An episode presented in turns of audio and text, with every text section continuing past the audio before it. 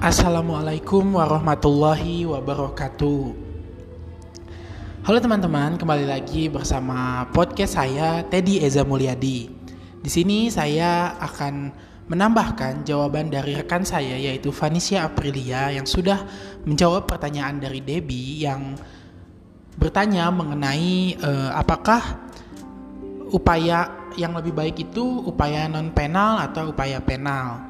Di sini Vanisha menjawab bahwa bahwasannya menurut kelompok kami upaya non penal dirasa lebih efektif. Benar sekali.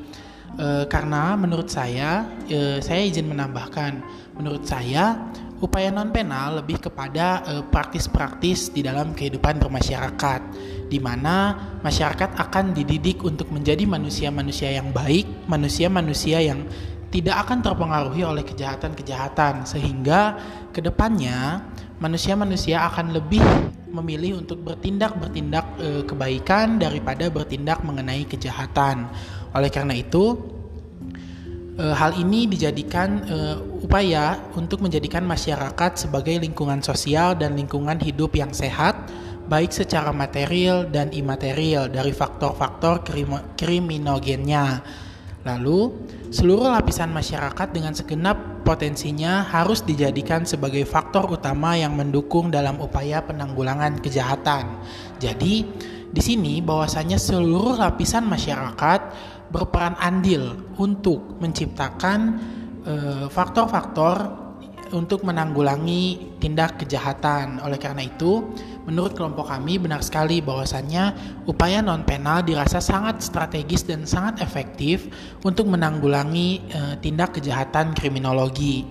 Oleh karena itu, e, relevan dengan bahasan kelompok kami yaitu mengenai kemiskinan bahwasannya jika dalam lingkungan masyarakat tidak mendoktrin tentang kemiskinan itu menimbulkan kejahatan, maka kami yakin bahwasannya kemiskinan itu tidak akan menimbulkan kejahatan jika masyarakatnya dididik dan berada di lingkungan yang baik dan lingkungan yang sehat. Oleh karena itu, eh, potensi untuk melakukan tindak kejahatan sangat kecil.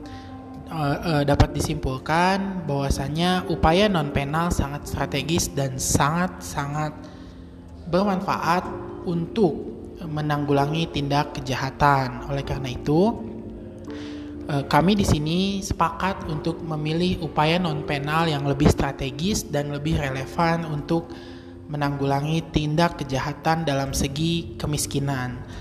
Mungkin cukup sekian tambahan dari saya eh, dan kesimpulan dari materi yang yang diterangkan oleh kelompok satu bahwasannya antara kemiskinan dan kejahatan keduanya merupakan sesuatu yang tidak bisa terlepas begitu saja. Keduanya masing-masing hidup dan ada dalam kehidupan masyarakat. Terdapat kohesi antara tingginya angka kemiskinan yang menyebabkan tinggi pula angka tindak kriminalitas.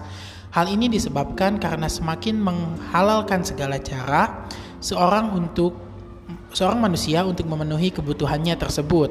Misalnya, demi mendapatkan uang atau untuk memberikan makan keluarganya, seorang individu memberanikan diri untuk mencuri, merampok, atau mungkin menyakiti individu lain untuk memenuhi kebutuhan hidupnya.